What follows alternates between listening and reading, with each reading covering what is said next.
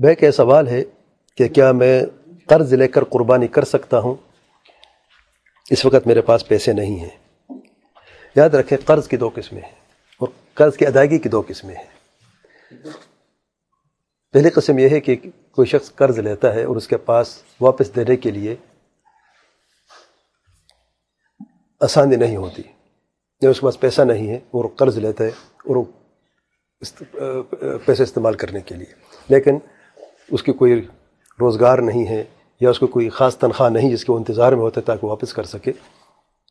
تو ایسے قسم کے لوگ ایسے ہوتے ہیں جو قرض لیتے ہیں اور کی پھر آمدنی بھی ہوتی ہے، تنخواہ کے ذریعے کسی ذریعے سے وہ قرض کی ادائیگی کرنا بھی ان کے لیے آسان ہوتی ہے۔